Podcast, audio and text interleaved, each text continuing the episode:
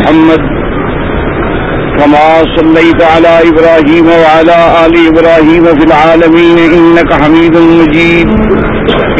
قال الله تبارك وتعالى في كلامه المجيد أعوذ بالله من الشيطان الرجيم بسم الله الرحمن الرحيم. يمحق الله الربا ويربي الصدقات. والله لا يحب كل كفار أثيم. إن الذين آمنوا وعملوا الصالحات وأقاموا الصلاة وآتوا الزكاة لهم أجرهم عند ربهم ولا خوف عليهم ولا هم يحزنون. ان آیات مبارکہ میں اللہ تبارک و تعالی نے ربا کے بارے میں ارشاد فرمایا ہے۔ یمحق اللہ الربا و یورب صدقات مٹاتا ہے اللہ ربا کو اور بڑھاتے ہیں صدقات کو۔ اللہ تبارک و تعالی نی محبوب رکھتے ہر نہ شکرے کو اور گناہ گار کو۔ ان الذین آمنوا وعملوا الصالحات، جن لوگوں نے تحقیق جو لوگ ایمان لائے اور عمل کیے اچھے اور قائم کیا، نمازوں کو ادا کیا، زکوٰۃ کو، لہم اجرحم ان دربہم ان کے رب کے پاس ان کے لیے بہت بڑا ثواب ہے اور نہ ان پہ کوئی ڈر ہے اور نہ ان پہ کوئی غم ہے۔ نہ وہ خوف والے ہوں گے، نہ غمگین ہوں گے سابقہ آیات مبارکہ میں بھی، اس آیت مبارکہ میں بھی اور اس سے بعد آنے والی جو آیات مبارکہ ہیں، اس میں اللہ تبارک و تعالیٰ نے ربا کے بارے میں فرمایا۔ ربا کا معنی ہوتا ہے سود۔ قرآن مقدس میں سورت البقرہ میں بھی سورت آل عمران میں بھی سورت النساء میں بھی یعنی مختلف تقریباً دس آیات ہیں جن میں سود کی حرمت کے بارے میں اللہ تبارک و تعالی نے ارشاد فرمایا۔ اور اسی طرح حضور صلی اللہ علیہ وسلم کی تقریباً چالیس حدیثیں ہیں، صحیح احادیث مبارکہ، جن میں اللہ تبارک و تعالی نے سود کی حضور پاک کی زبان مبارک سے سود کی حرمت کا اور اس کے گناہ کا اور سود پر عذاب دنیا اور آخرت کا ذکر فرمایا تو سب سے پہلے تو آپ یہ بات سمجھ لیں کہ ربا جو ہے، جس کو سود کہتے ہیں، ایک سود ہے جس کو مصطلحات علماء میں کہتے ہیں ربا القرآن۔ یا جس کو کہا جاتا ہے ربا النسیہ یعنی وہ سود جس کا تعلق ادھار سے ہے۔ یا جس کا تعلق یعنی کل قرض ہر وہ قرض، یہ جر و نفع جو اپنے ساتھ نفع کو لائے وہ سود ہے۔ حضور صلی اللہ علیہ وسلم کے زمانے میں اور آپ کے زمانے سے قبل جاہلیت میں سود کا بڑا رواج تھا۔ اور سود دو قسم کا ہوتا ہے۔ ایک سود تو وہ ہے کہ آدمی نے کسی کو قرض دیا اور قرضے کے بدلے میں اس نے کہا کہ آپ مجھے اتنا سود ادا کریں گے۔ مثلا ایک ہزار ریال قرض لیا کہ بھائی میں ایک مہینے کی مہلت دوں گا، لیکن مہینے کے بعد آپ مجھے گیارہ سو دیں گے۔ یہ سود ہے۔ اور ایسے سود خار لوگوں کے بارے میں اللہ تبارک و تعالی رحمت فرمائے، اللہ پاک ہر مسلمان کو بچائے۔ پچھلی آیات مبارک میں اللہ نے ارشاد فرمایا کہ الزین یا کلون ربا وہ لوگ سود کھو رہے لا يقومون الا كما يقوم الذي يتخبطه الشيطان من المس۔ یہ نہیں اٹھیں گے مگر قیامت والے دن جب اٹھیں گے تو ان کا حال یہ ہوگا کہ ان کو ایسے خبتی ہوں گے، ایسے پاگلوں کی طرح ہوں گے جیسے شیطان نے ان کو خبتی کر دیا ہو۔ کیونکہ ایک تو وہ مجنون ہوتا ہے جو بیماری کی سبب میں پاگل ہو گیا۔ ایک مجنون وہ ہوتا ہے جو ماں کے پیڑ سے ہی دیوانہ پیدا ہوا۔ اور ایک جنون وہ ہوتا ہے جس کو شیطان مس کرتا ہے، شیطان اپنے تسلط سے اس کے دماغ کو مختل کر دیتا ہے۔ وہ کبھی کچھ کہتا ہے، کبھی کچھ کہتا ہے، کبھی کچھ کرتا ہے۔ اس کے حرکات، سکنات، اعمال، افعال، اقوال جو ہیں، وہ نارمل نہیں رہتے، بلکہ اب نارمل ہو جاتے ہیں۔ تو اللہ نے فرمایا، جب یہ اٹھیں گے قیامت والے دن تو ان کا حال ایسے ہوگا تاکہ لوگوں کو پتہ لگے کہ یہ سود خار ہے۔ کیونکہ انہوں نے دو گناہ کیے۔ ایک گناہ تو یہ کیا کہ انہوں نے کہا کہ سود جو ہے وہ حلال ہے، جب بے شرا حلال ہے، سود حلال۔ تو یہ مسئلہ سمجھ لیں کہ اگر آج بھی دنیا میں کوئی مسلمان سود کو حلال تصور کرتا ہے یعنی سود کو حرام نہیں سمجھتا یا وہ یہ کہتا ہے کہ جی نہیں، یہ سود جو ہیں بینکنگ کے، یہ سود نہیں ہے بلکہ یہ سروس چارجز ہیں اور ان کے بغیر اب ملک چل ہی نہیں سکتے، سود کے بغیر چارہ ہی نہیں ہے، سود کوئی آرام شراب نہیں۔ وہ تو سیدھا کافر ہو جاتا ہے۔ یعنی سود کی حرمت کا انکار کرنا، سود کو حرام نہ سمجھنا، یہ کفر ہے۔ ایک یہ ہے کہ وہ کہتا ہے کہ سود حرام ہے، سود کو گناہ سمجھتا ہے، حرام بھی سمجھتا ہے۔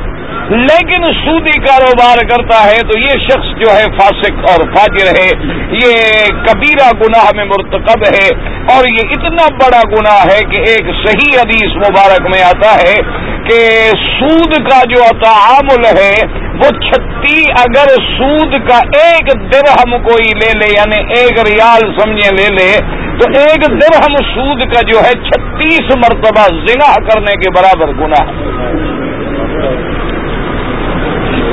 صرف ایک درہم لینا اور جو لاکھوں لیتے ہیں۔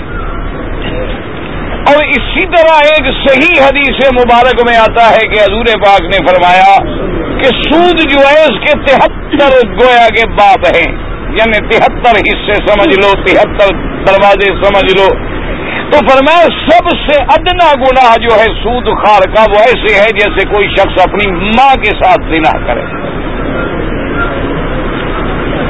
اور اسی طرح حضور باغ صلی اللہ علیہ وسلم نے فرمایا کہ اتقو بچوں لوگوں ان سب علم سات گناہ جو بندے کو برباد کر دینے والے ہیں، ہلاک کر دینے والے ہیں، فرمایا ان سات گناہوں سے بچا کرو۔ اس میں حضور پاک نے شمار فرمایا کہ سب سے بڑا گناہ جو ہے الشراک باللہ اللہ کے ساتھ شرک کرنا، کسی بندے کا ناحق قتل کرنا، اور اسی میں حضور پاک نے شمار فرمایا کہ سود کھانا، والدین کی نافرمانی کرنا، کسی پاک باز عورت پہ تہمت لگانا۔ فرمایا، یہ ایسے گناہ ہے کہ جب بندے میں آ جائیں تو بندے کو برباد و ہلاک کر دیتے ہیں۔ اور اسی طرح حضور باغ صلی اللہ علیہ وسلم نے فرمایا کہ مجھے دکھلایا گیا کہ ایک نہر ہے اور خون کی بھری ہوئی ہے۔ حضور صلی اللہ علیہ وسلم کو معراج کی رات میں اللہ تبارک و تعالیٰ نے عالم برزخ میں جو عذاب ہو رہے ہیں، ان کا نمونہ دکھلایا۔ اصل عذاب تو عالم آخرت میں شروع ہوگا۔ حضور پاک نے فرمایا صلی اللہ علیہ وسلم نے کہ مجھے دکھلایا گیا کہ ایک خون کی نہر ہے بھری ہوئی اور اس میں ایک آدمی زور لگاتا ہے، تیرتا ہے اور جب وہ کنارے تک پہنچتا ہے تو کنارے پہ ایک بندہ کھڑا ہے جو پتھر مارتا ہے اس کے منہ میں اور پھر وہ چلا جاتا ہے واپس نہر میں۔ پھر تیرتا ہے، کوشش کرتا ہے نکلنے کی، لیکن جب وہ کنارے کے قریب آتا ہے، پھر وہ پتھر مارتا ہے۔ تو میں نے جبریل سے پوچھا، اس کو کس جرم کی سزا ہے؟ حضور صلی اللہ علیہ وسلم کی خدمت میں عرض کیا، حضور یہ سود کھانے والا ہے۔ اسی طرح میرے آقا نے فرمایا کہ مجھے یہ بھی دکھلایا گیا راج والی رات میں کہ بعض بندے ایسے ہیں جن کے پیٹ اتنے بڑھ گئے ہیں جیسے بڑا کمرہ ہوتا ہے۔ اور ان کے اندر سانپ اور بچھو بھرے ہوئے ہیں جو نظر آ رہے ہیں۔ تو میں نے جبریل علیہ السلام سے پوچھا کہ یہ کون لوگ ہیں؟ فرمایا، یہ بھی سود خوار ہیں، سود کھانے والے۔ تو اللہ تبارک و تعالی نے ایک تو یاد رکھیں کہ سود حرام ہے۔ اب حضور صلی اللہ علیہ وسلم نے مزید بھی وضاحت فرمائی کہ ایک تو سود ہے نا جی قرض دینا اور زیادہ پیسے لینا، یہ تو واضح بات ہے۔ اس میں تو کوئی شبہ ہی نہیں۔ اس کے اندر تو کسی کو کوئی شبہ نہیں۔ اس کو اللہ نے حرام کیا۔ ایک سود حضور باغ نے اور بھی چھ چیزیں بتلا دی کہ ان چھ چیزوں کا بھی خیال رکھنا۔ ان میں اگر کمی زیادتی کرو گے تو یہ بھی سود بن جائے گا۔ ان چھ چیزوں میں میرے آقا نے کیا چیزیں بیان فرمائی فرمایا ایک سونا، دوسرا چاندی، تیسرا گیہوں گندم، چوتھا جو، پانچواں کھجور اور چھٹا انگور۔ یاد رکھ لیں، یہ چھ چیزیں جو ہیں، ان میں اگر برابر برابر لو تو ٹھیک ہے، لیکن اگر گمی بیشی کر لو تو سوت بن جائے گا۔ کیا مانا ایک آدمی کہتا ہے کہ جی مجھے آپ سوا من گندم دیں، تب میں آپ کو ایک من گندم دوں گا۔ کیونکہ میری گندم جو ہے، وہ کوالٹی کے اعتبار سے زیادہ بہتر ہے۔ تو اس میں کمی بیشی کرنا جو ہے، یہ بھی سود ہے۔ اسی طرح جو میں، اسی طرح کھجور میں، اسی طرح انگور میں اور اسی طرح سونے اور چاندی میں کہ جی آپ مجھے مثلا ایک تولا دیں گے، سوا تولا دیں گے، میں تب آپ کو ایک تولا دوں گا۔ تو یہ کمی بیشی جب ہوگی، سونے میں بھی ہاں سونا برابر برابر ہے، کوئی سود نہیں۔ چاندی برابر برابر ہے، کوئی سود نہیں۔ لیکن جب کمی بیشی آپ کریں گے تو سود ہو جائے گا۔ اور یاد رکھو، ان چھ چیزوں کی ادھار کرنا بھی سود ہے۔ ہمیں کوئی آدمی کہے کہ جی مجھے سونا جو ہے آپ دے دیں، ادھار۔ آج مجھے آپ دس تولے سونا دے دیں ادھار پر۔ اور قیمت مثلا ہو گئی پانچ ہزار ریال۔ میں آپ کو چھ مہینے کے بعد پانچ ہزار ریال دوں گا تو یہ سود ہے۔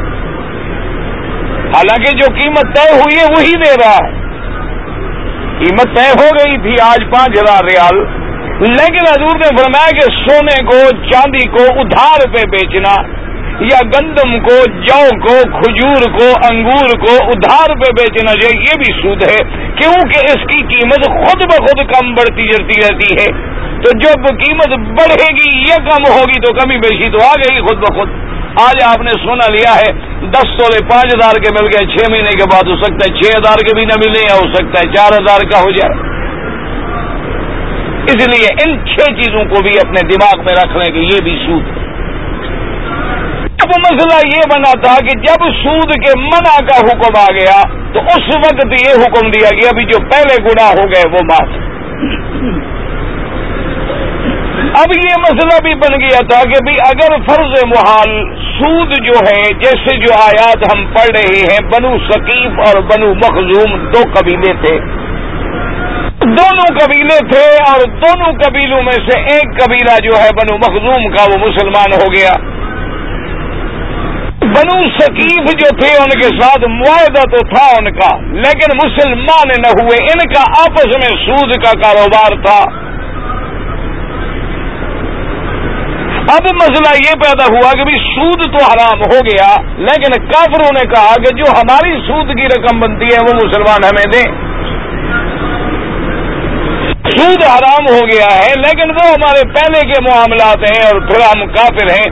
حضور صلی اللہ علیہ وسلم کے سامنے مسئلہ آیا، آپ نے فرمایا، بالکل نہیں۔ اصل راسل مال لینے کے حقدار ہو، لیکن سود کا جو تمہارا پیسہ ہے وہ نہیں ملے۔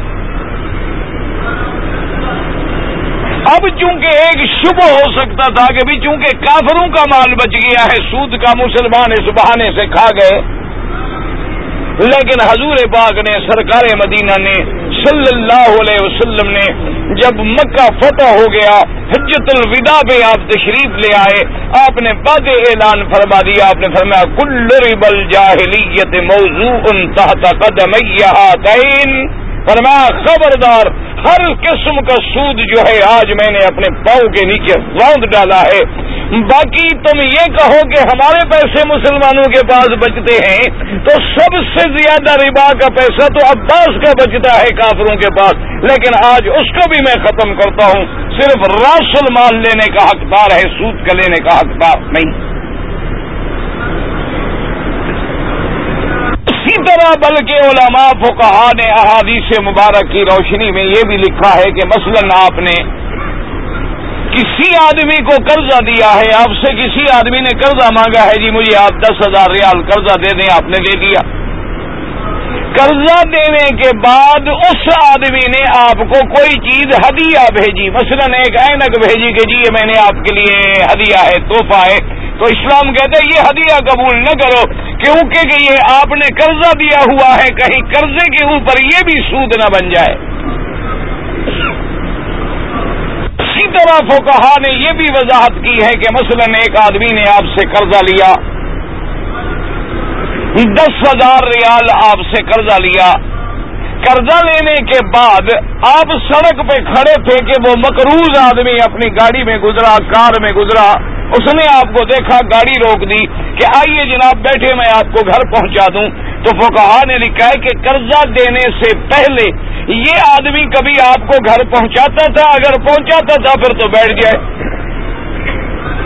اور اگر قرضہ دینے سے پہلے یہ آپ کو نہیں پہنچاتا تھا اور اب پہنچا رہا ہے، تو مانا قرضے کے وجہ سے شرمندہ ہو کے یا زیر بار ہو کے بٹھا رہا ہے، یہ بھی سود بن جائے گا۔ لہذا اسلام نے حکم دیا کہ تم اس سے فائدہ نہ اٹھاؤ۔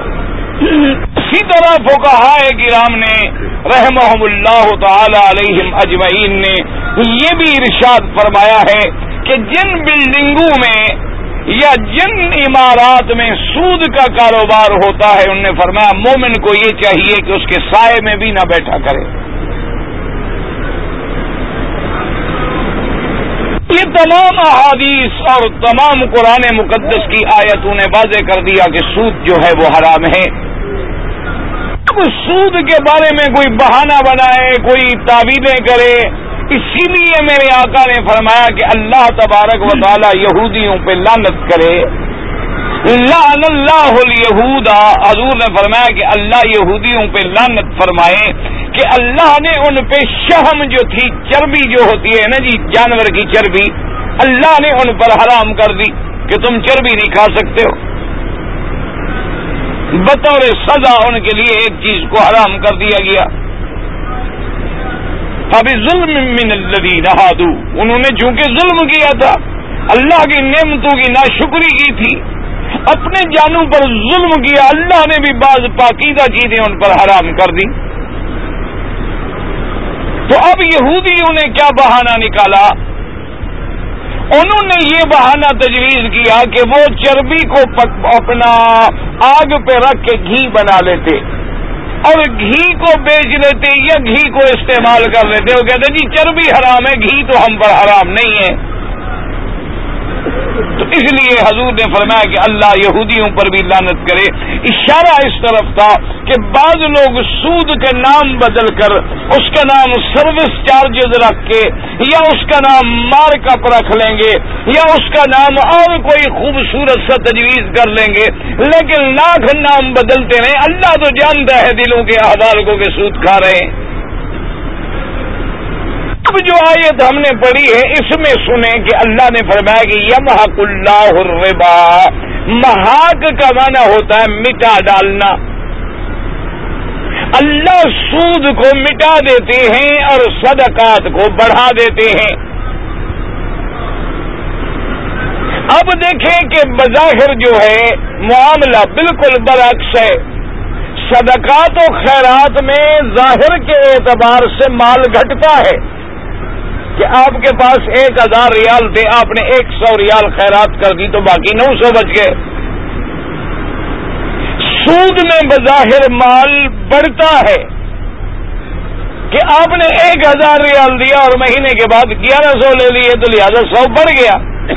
لیکن اللہ فرماتا ہے کہ نہیں، سود مٹا دیتے ہیں ہم اور خیرات کو بڑھا دیتے ہیں ہم۔ تو اس مٹانے اور بڑھانے کا کیا مقصد ہے؟ اس کے بارے میں مفسرین کرام نے، محدثین الزام نے سب سے پہلی جو محققانہ بات کی ہے، وہ یہ ہے کہ اس کا مقصد ہے عالم آخرت میں کہ قیامت والے دن اللہ سود کو مٹا دیں گے، باطل کر دیں گے، کوئی فائدہ نہیں، کوئی نفع نہیں، کوئی ثواب نہیں، بلکہ جہنم کا ذریعہ بن گیا، اس سے بڑی بربادی کیا ہو سکتی ہے؟ اور اللہ خیرات کو بڑھا دیں گے کہ جس نے جو خیرات دی ہوگی، اس کے بدلے میں اللہ اس کو جنت کی نعمتیں عطا فرمائیں گے۔ انہوں نے فرمایا اسے مٹا دینے اور بڑھا دینے کا معاملہ ہے آخرت میں۔ کیونکہ یہ دنیا دار العمل ہے اور آخرت جو ہے وہ دار الجزا ہے۔ ہر سلا ہر بدلہ آخرت میں ملتا ہے۔ اور بعض علماء کرام نے، مفسرین الزام نے، محدثین کرام نے اللہ ان کی قبروں پہ کروڑوں رحمتیں فرمائے۔ ان نے کہا، بات بالکل ٹھیک ہے کہ اصل تو اللہ سود کو مٹا دیں گے، خیرات کو بڑھا دیں گے آخرت میں۔ لیکن کبھی کبھی اللہ دنیا میں بھی کچھ نہ کچھ نظارہ دکھا دیتے ہیں۔ یہ ضروری نہیں کہ ہر بندے کو دکھا دیں، بلکہ کسی کسی خاص واقعے میں اللہ دکھا دیتے ہیں کہ سود کھانے والا برباد ہو گیا اور اللہ کے راستے میں لٹانے والا جو ہے وہ کامیاب ہو گیا۔ کبھی کبھی اللہ دنیا میں بھی نمونہ دکھلا دیتے۔ اور اسی پر علماء متاثرین نے لکھا ہے کہ اگر ہم آج بھی ٹھنڈے دل سے غور کریں، تو مثلا حلال کھانے والا، زکوٰۃ دینے والا، خیرات کرنے والا تجارت کرنے والا اگر کبھی گھاٹا بھی پڑ جائے تو ایسے برباد نہیں ہوتا جیسے سود والے برباد ہوتے ہیں۔ نے کہا سود والے جو ہیں جو سٹے کا کاروبار کرتے ہیں، سود کا کاروبار کرتے ہیں۔ آپ دیکھیں گے کہ صبح وہ کروڑ پتی تھا اور شام کو فٹ پاتھ پہ آ گیا، کروڑوں کے گھاٹے ہو گئے۔ ایک سٹے کے اندر کروڑوں روپے ڈوب گئے۔ تم نے کہا اللہ تبارک و تعالیٰ کبھی دنیا میں بھی دکھلا دیتے ہیں کہ جتنی جلدی بربادی ان پہ آتی ہے، اتنی جلدی تاجر پہ نہیں آتی۔ تو یم حق اللہ الربا و صدقات اچھا بعض لوگوں کو جو شبہ گزرتا ہے کہ دیکھو جی سود کھانے والے تو بڑے بڑی عمارتیں ہیں، بڑے بڑے بینک ہیں، اور ان کے لیے تو بڑی ترقی ہے، اور جن ملکوں میں، کافروں کے ملک میں جہاں سارا کام ہی سود سے چل رہا ہے، وہ ملک کتنی ترقی کر گئے ہیں؟ اس چیزوں کو سامنے رکھ کر مسلمانوں کو دھوکہ دیا جاتا ہے کہ ان کی ترقی سود کی وجہ سے ہے اور تمہاری بربادی جو ہے شاید سود کے نہ لینے کی وجہ سے ہے، حالانکہ معاملہ بالکل غلط ہے۔ اب مجھے بتلائیں، ٹھنڈے دن سے اللہ کے کعبے میں ہیں، الحمدللہ۔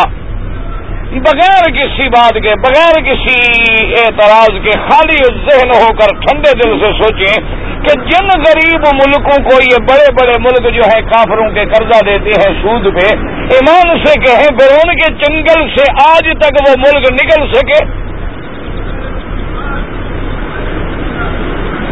جس جس ملک نے مثلا سود ملک کا صرف جو آپ کا غریب ملک ہے، اس کا حساب لگا لیں ہمیں تو آزاد و شمار کا اتنا پتہ نہیں ہوتا نہ ہم حساب کرنے والے لوگ ہیں۔ یعنی آپ اپنی کمائی کا تقریباً تقریباً جو ہے، پچاس فیصد سے بھی زیادہ صرف سود دینے میں ادا کر رہے ہیں۔ اصل قرضہ موجود ہے۔ اچھا اور پھر بدقسمتی دیکھیں کہ جب سود کے ذریعے وہ ملک ہمیں غریبوں کو جکڑ لیتے ہیں اب سود ان کا باقی ہے۔ اچھا اگلا سال آ گیا جی آپ ہمارا سود نہیں دے سکے۔ آپ نے قرضہ لیا تھا، مثال کے طور پہ ایک ارب۔ سود بن گیا بیس کروڑ۔ آپ نے سود نہیں لیا اور جی ہم کیا کریں؟ ہمارے فصل اچھے نہیں ہوئے، سیلاب آ گیا، مجبور ہو گئے۔ ہم دینا تو چاہتے ہیں جناب، ہم تو بالکل آپ کے فرما بردار ہیں۔ آپ نے ہم پر مہربانی کی، ہمیں سود دیا، پیسہ دیا، قرضہ دیا۔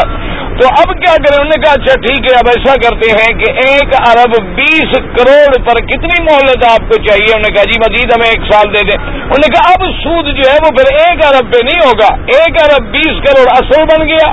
کیونکہ آپ نے ہمیں دینا تھا، بیس کروڑ نہیں دیا۔ کہے گا اب آپ ہمیں سود دیں گے ایک ارب بیس کروڑ پہ۔ اگلے سال پھر ایک ارب چالیس کروڑ پہ۔ اس کے اگلے سال پھر ایک ارب ساٹھ کروڑ روپے سود بڑھتا چلا جا رہا ہے، کم ہوتا نہیں آتا اور اصل قرضہ موجود ہے۔ اچھا جب ہم پر یہ دباؤ پڑا، تو اب ہمارا ملک میں کاروبار چلانے کے لیے ہم کیا کریں؟ پیسہ تو ہے نہیں۔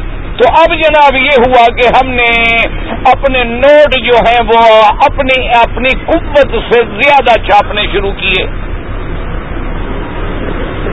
کیا مطلب؟ ہمارے پاس سونا تو ہے دو ارب کا، جو ہماری ضمانت ہے اصل۔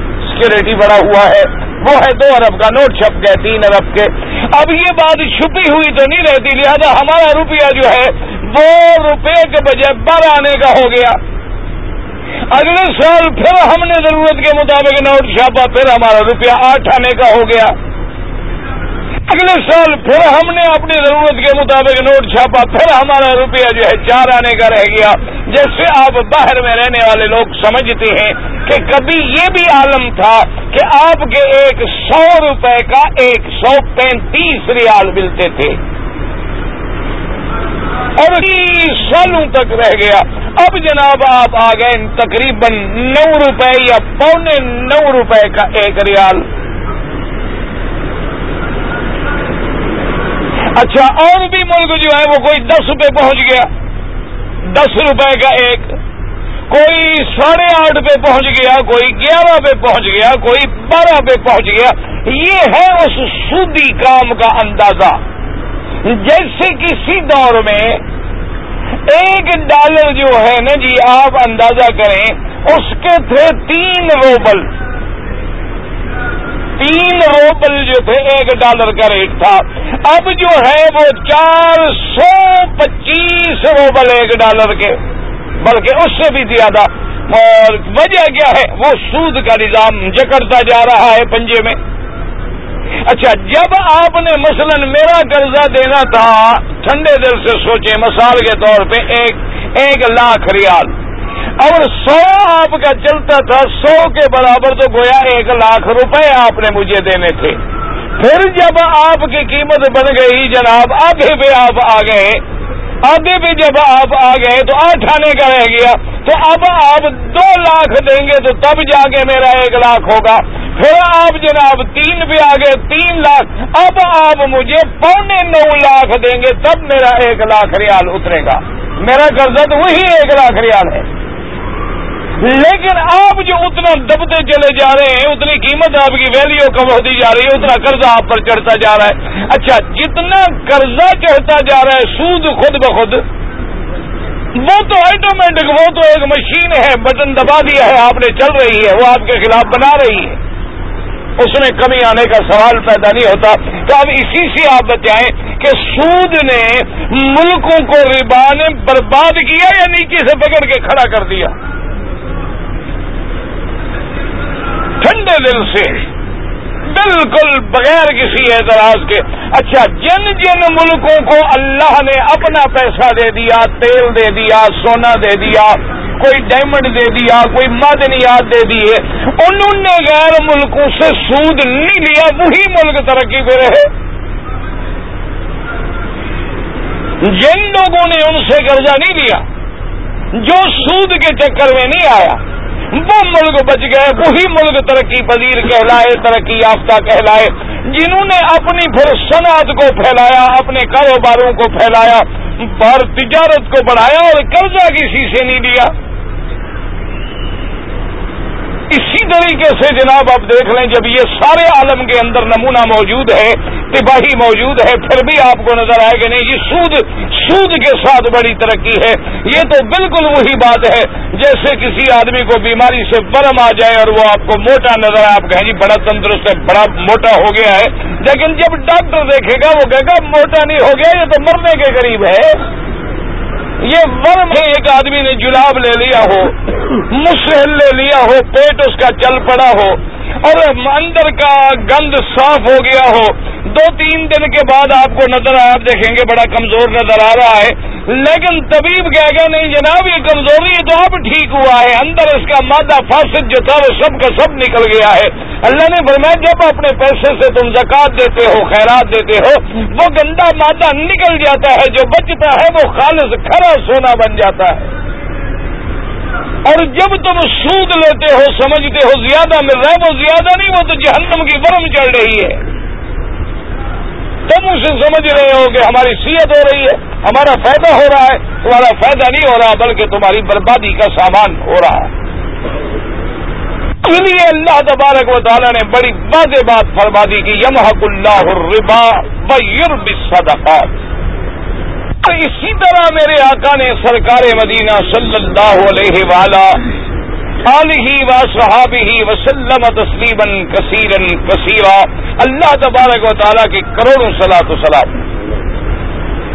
آپ نے یہ بھی ارشاد فرما دیا کہ سود اتنا گندا معاملہ ہے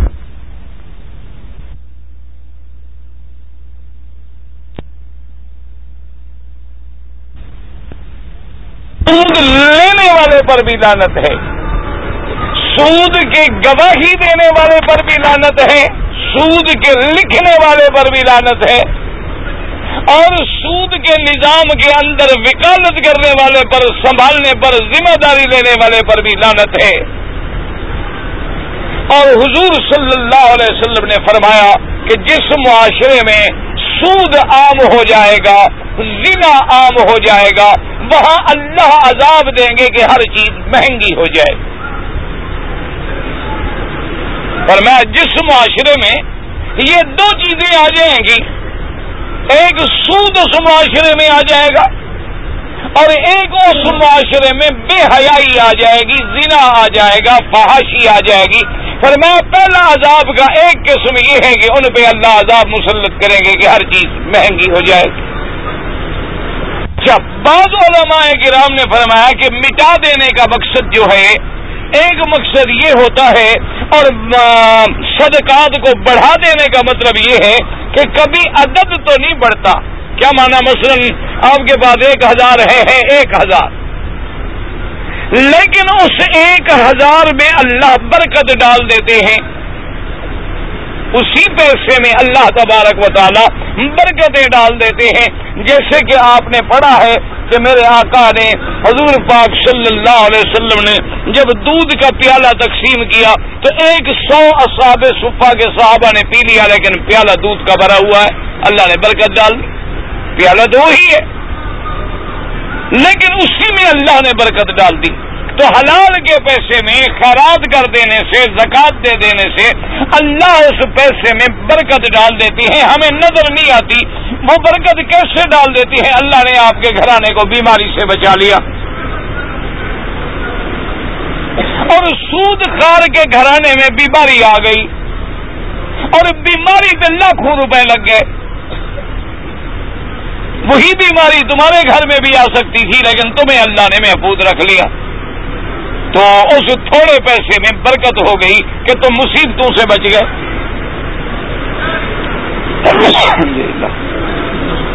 یادینا ہو حدیث اللہ اور اسی طریقے سے علماء کرام نے فرمایا اللہ پاک ان کے کروڑی رحمتیں فرمائے کہ یہ جو تاثر دیا جاتا ہے کہ جی بینکنگ کے نظام کے بغیر پوری دنیا کا نظام نہیں چل سکتا، یہ بالکل جھوٹ ہے۔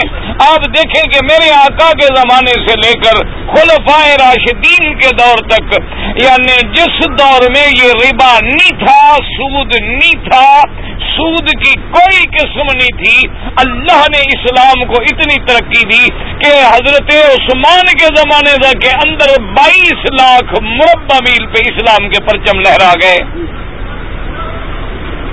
اور جس دن سے تم نے سود کے ساتھ ترقی کی ہے، تو آپ خود دیکھ لیں کہ آپ کی ترقی کا کیا حال ہے۔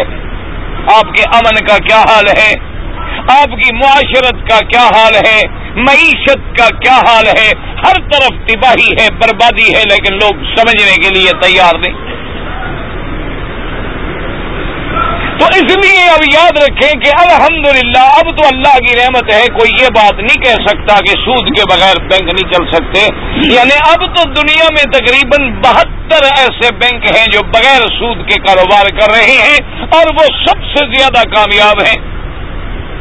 کیسے ہو سکتا ہے کہ اللہ ایک چیز کو حرام قرار دے دیں اور ماں اپنے بندوں کو دنیا کے اندر یعنی زندہ رہنے کے لیے، کام کرنے کے لیے دوسرا راستہ بھی عطا نہ فرمائے، یہ ہو سکتا ہے اللہ کے عدل سے یہ بات بعید؟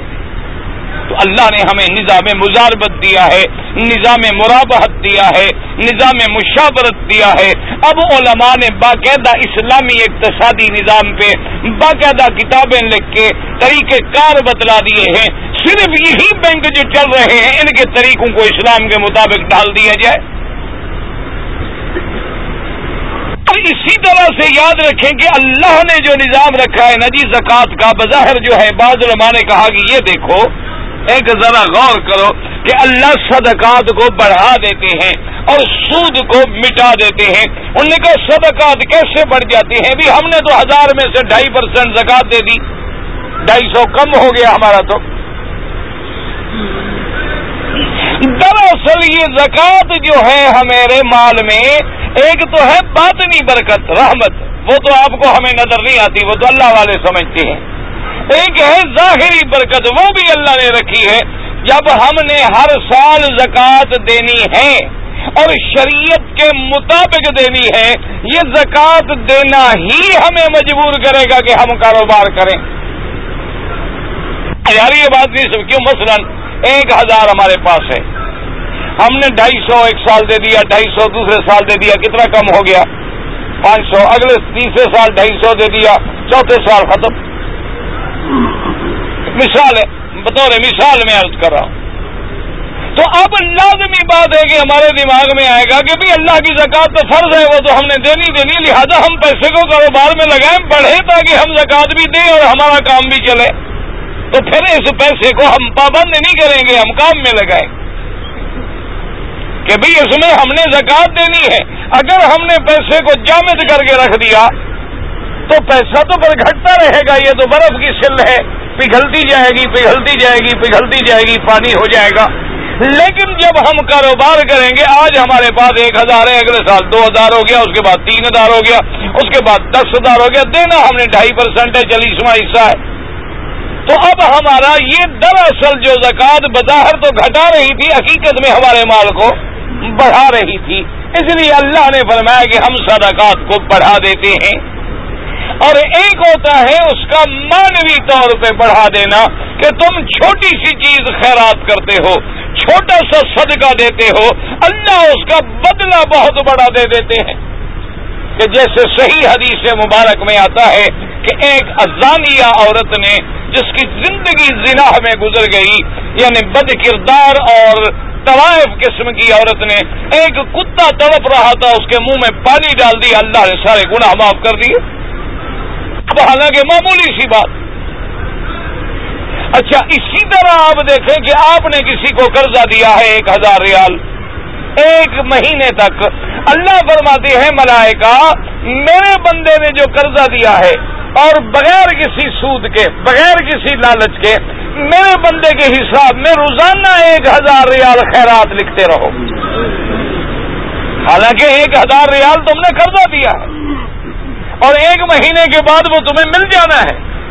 لیکن اللہ فرماتی ہے ملائکہ کو کہ میرے اس بندے کی غربت کو سامنے رکھ کے اس نے قرضہ دیا ہے اور لالچ کوئی نہیں، سود کوئی نہیں۔ پیسے اس نے زیادہ کوئی نہیں لینے۔ اس کو روزانہ ایک ہزار صدقے کا ثواب دو۔ اچھا نمبر ایک ایک مہینہ گزر گیا، وہ مقروض آ گیا۔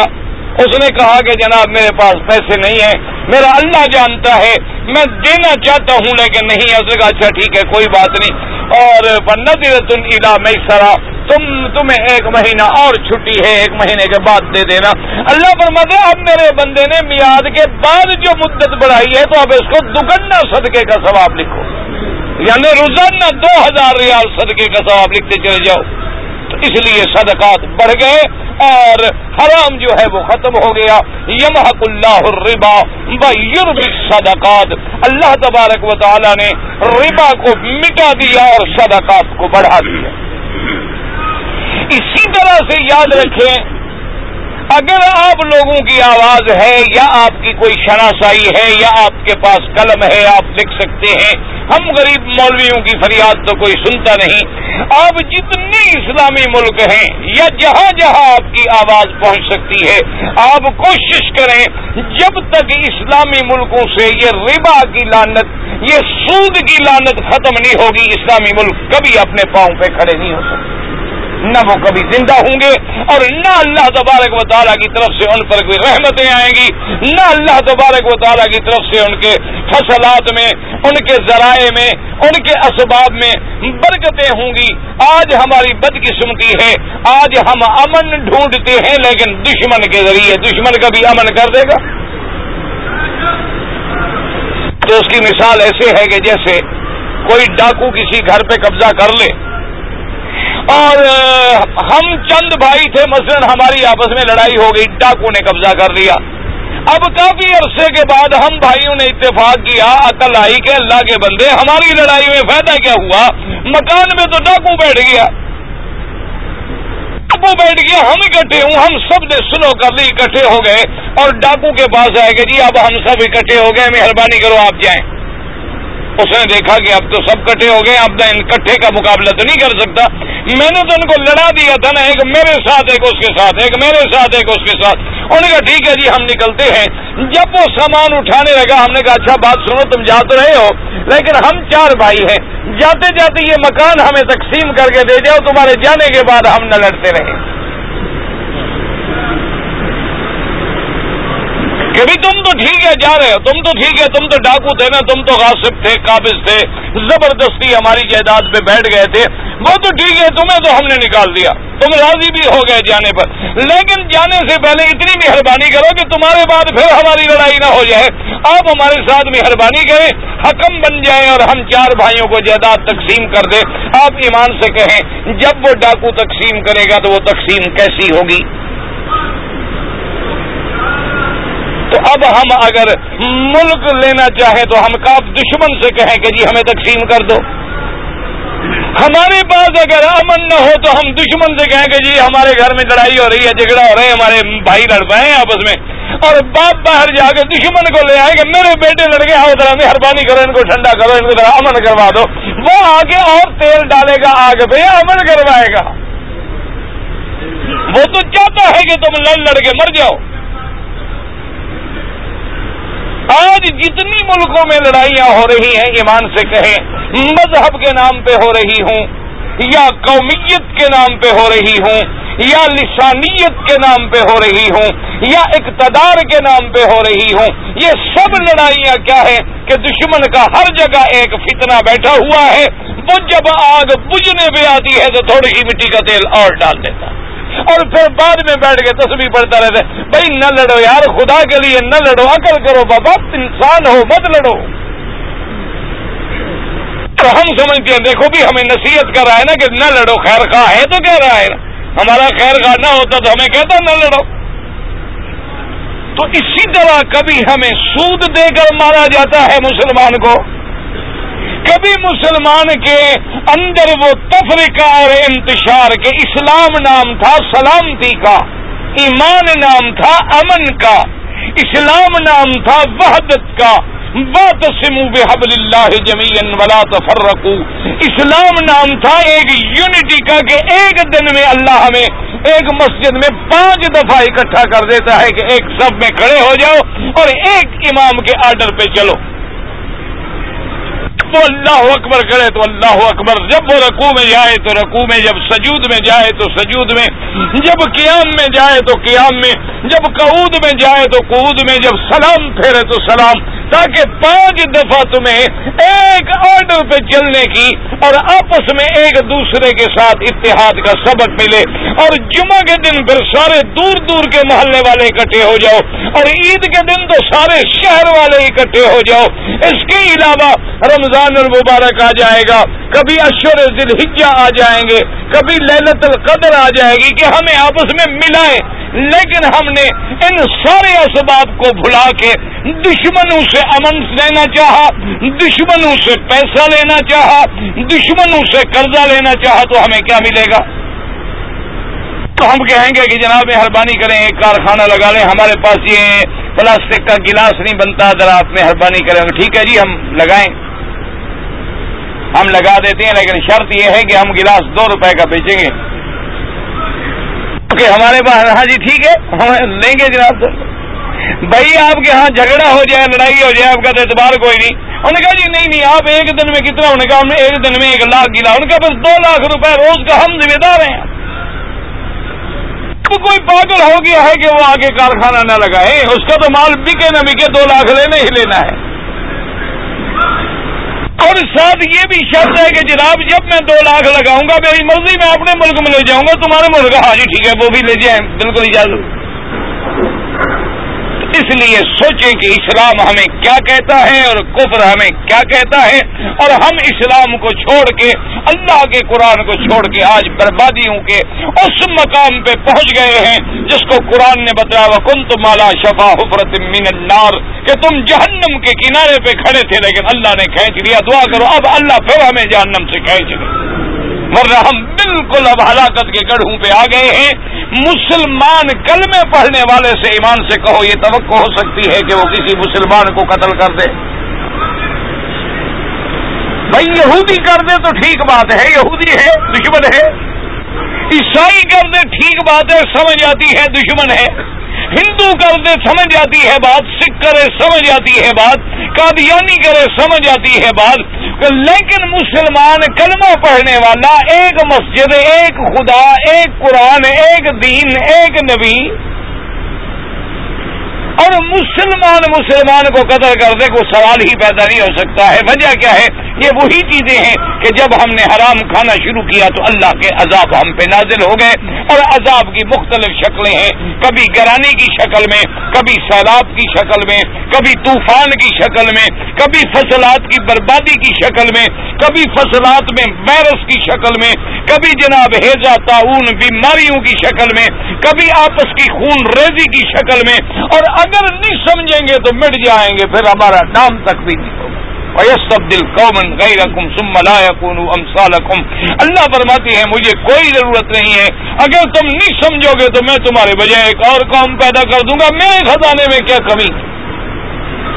اس لیے اللہ نے فرمایا کہ اللہ لا يحب كل کفار اسیم۔ اب دو لفظ آئے، ایک کفار اور ایک اسیم۔ یاد رکھو، کفار کا معنی کفر، اسیم کا معنی اسم گناہ گار تو اس لیے علماء نے فرمایا کہ یہ اشارہ ہو گیا کہ جو سود کو حلال کہتا ہے، وہ تو کافر ہے۔ اور جو حلال نہیں کہتا، لیکن پھر بھی کھاتا ہے، وہ گناہ گار ہے۔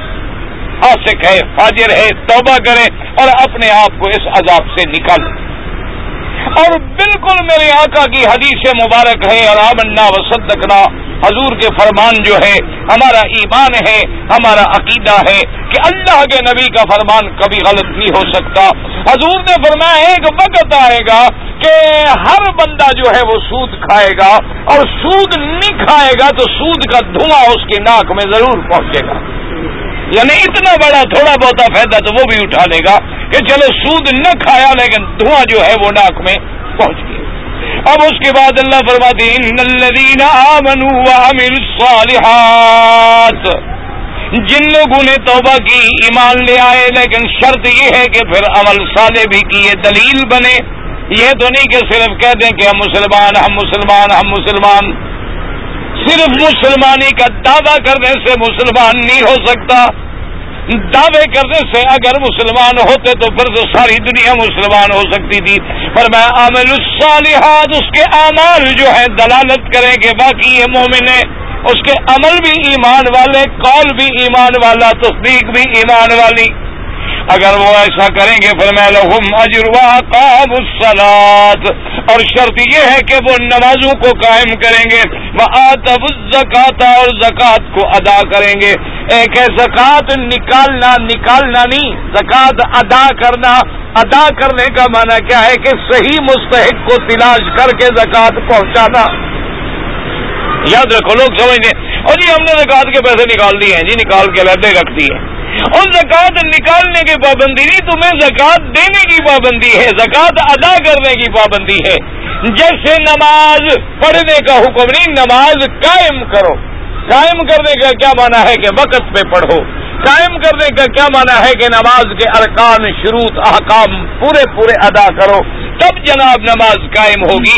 اسی طرح زکوٰۃ کا حکم ہے کہ غریبوں کو تلاش کر کے، مستحقین کو تلاش کر کے زکوٰۃ ان کو پہنچاؤ، تب تمہاری زکوٰۃ ادا ہوگی۔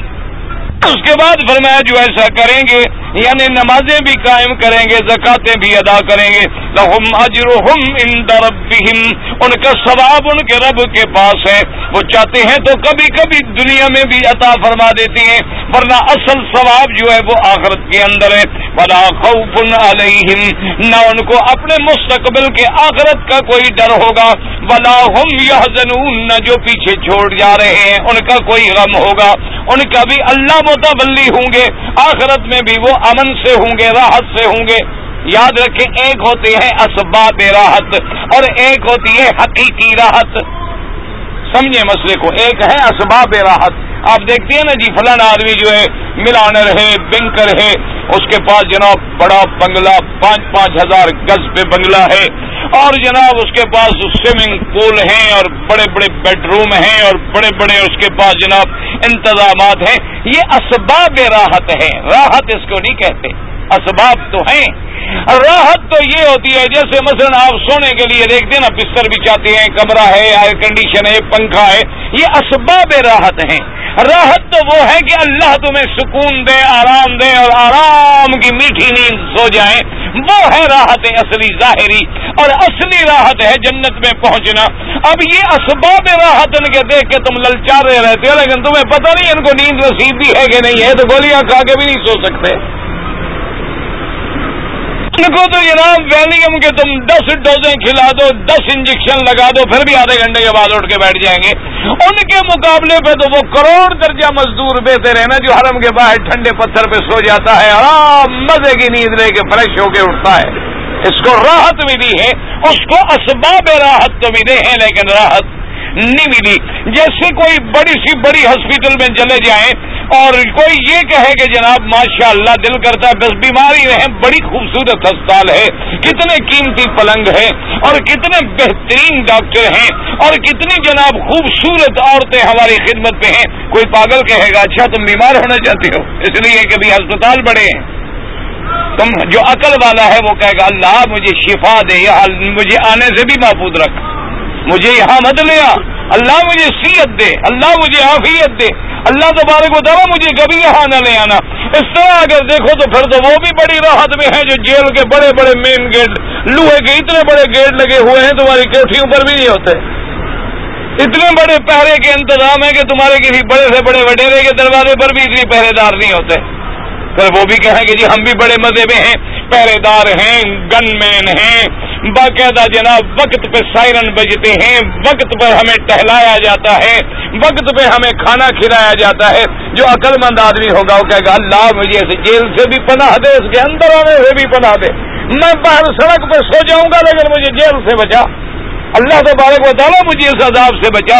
تو ان لوگوں کے پاس بھی اسباب راحت تو ہے، راحت صرف مومن کے پاس ہے۔ میں یومن بلّہ یاد کلبا اللہ فرمایا اللہ ذکر اللہ تطمئن القلوب۔ اگر تمہیں دلوں کا سکون چاہیے تو پھر اللہ کی یاد میں آ جاؤ۔ اللہ تمہیں بھی نصیب کرے، اللہ مجھے بھی نصیب کرے۔ حضور کے زمانے میں ساٹھ عورتیں تھیں اور بارہ مرد تھے اور وہ میلاد کرتے تھے، ان کے نام لکھ کر بھجوا دیں اور حدیث بھی لکھ کر بھجوا دیں تاکہ ہمیں بھی پتہ لگ جائے وہ ساٹھ کون سے تھے۔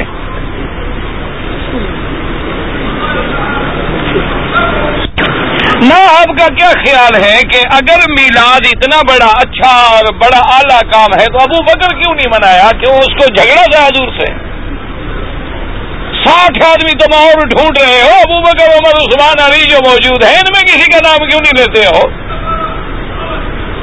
ایسے تم دور سے ساٹھ آدمی جو پکڑنے جاؤ، گھر کے آدمی جو موجود ہیں۔ اللہ کے بندے سب جھوٹھی روایات ہیں، کوئی قرآن و حدیث سے ثابت نہیں ہے، سب بدات ہیں۔ آدمی کے طواف یا عمرہ یا نماز پڑھتے وقت حرم شریف میں پیسے نکل جائیں جو گر جائیں تو اس آدمی کو بھی ثواب ملے گا۔ بالکل ثواب کیوں نہیں ملے گا؟ اگر مسلمان کو پاؤں میں کانٹا بھی لگ جائے اور وہ کہے، انا اللہ و انا راجعون. ثواب ملے گا؟ اللہ بالکل ثواب دیں گے۔ ثواب کیوں نہیں ملے گا؟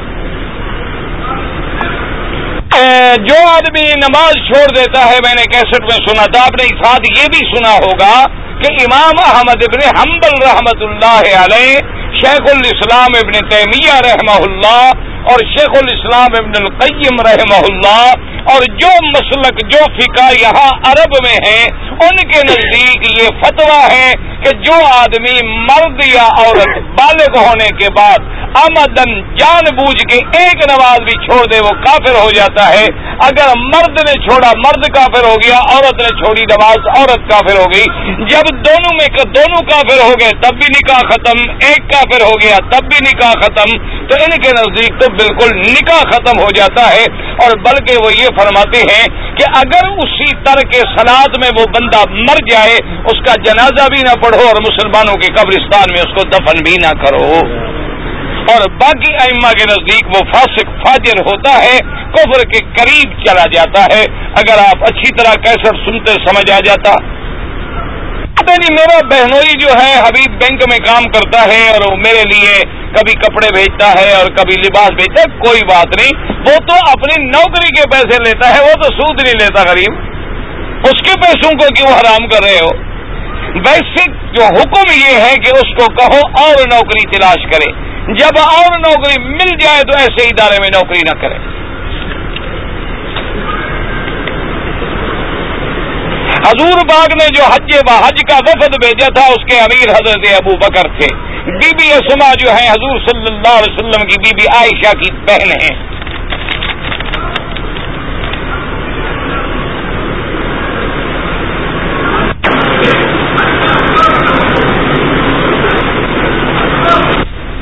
ایک بڑا ہندو مسلم فساد ہوئے۔ اور ایک ڈاکٹر، اس ڈاکٹر نے بھی اگر ہندوؤں کے ڈر کے مارے جان بچانے کے لیے بعد ایسی باتیں کی ہیں تو کافر نہیں ہو جائے گا۔ اس کو آپ معاف کر دیں، مسلمانوں میں رہنے دیں۔ اگر آپ بائیکاٹ کریں گے، وہ ہندو ہو جائے گا۔ تو ایک مسلمان کو نکال بیٹھو گے نا تم۔ اس بیچارے نے بھی تو مجبور ہو گئے ڈر کے مارے ان کو بتائی ہوں بعض باتیں تمہاری، یا بعض باتیں ایسی کی ہوں۔ اللہ من اکرے ہوا کلب ہو مطمئن ایمان اللہ کے قرآن میں ہے کہ اگر ایک آدمی کا دل تو پکا مومن ہے، لیکن کافر بندوق مارتا تھا، قتل کر رہا تھا، ڈر کے مارے اس نے کوئی کفر کا کلبہ کہہ دیا تو اللہ فرماتے ہیں، وہ کافر نہیں ہوتا، میں تو دلوں کو جانتا ہوں۔ میں رہتا ہوں الباہ میں چار سو کلو میٹر دور ہے، میں اکثر جدہ جاتا رہتا ہوں جدے جانے سے آپ کے لیے عمرہ کوئی ضروری نہیں۔ اسی طرح اگر کوئی طائف کا رہنے والا دوسرے تیسرے روزانہ ڈپٹی کے معاملے میں مکے آتا جاتا ہے، اس کے لیے بھی عمرہ ضروری نہیں۔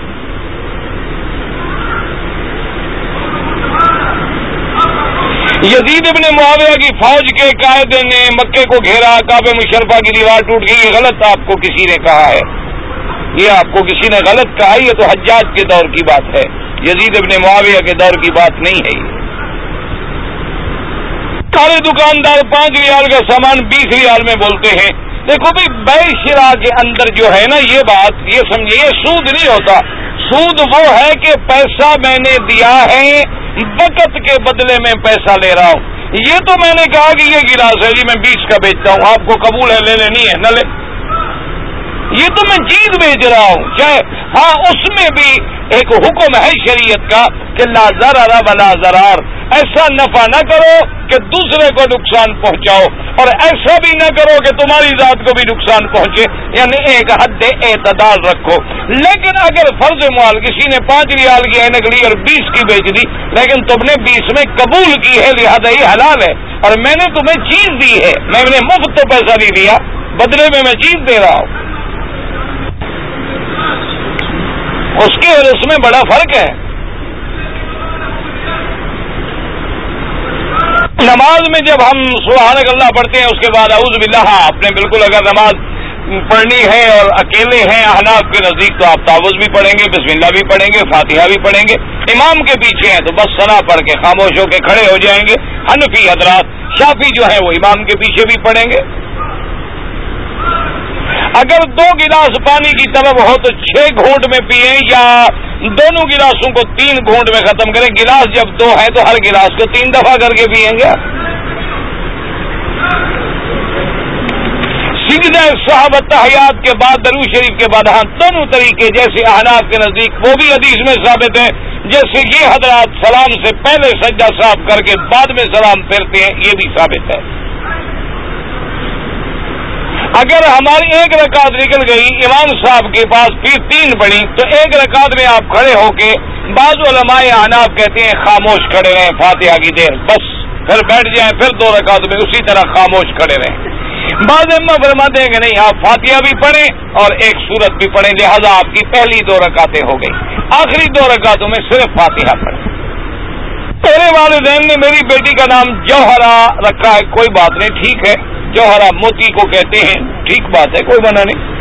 ویسے بھی عرب میں یہ رواج ہوتا تھا، یہ مردوں کے نام تو رکھتے تھے، ایسے کہ اس میں روپ اور دہشت پیدا ہو۔ اور لڑکیوں کے نام رکھتے تھے، جس میں لطافت اور اچھائی اور خوبصورتی اور جمال پیدا ہو۔ تو کوئی جوہرا اچھا نام ہے، کوئی برا نام نہیں۔ زکوٰۃ کے پیسوں سے میں کتابیں خرید کے مدرسے میں دے سکتا ہوں، بالکل نہیں دے سکتے۔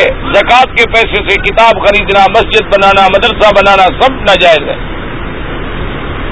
اس کا آسان حل ہے کہ کتابیں تو تم طالبوں کو دینا چاہتے ہو نا۔ کہ پیسے تم طالب کو دے دو، وہ جا کے کتاب خرید لو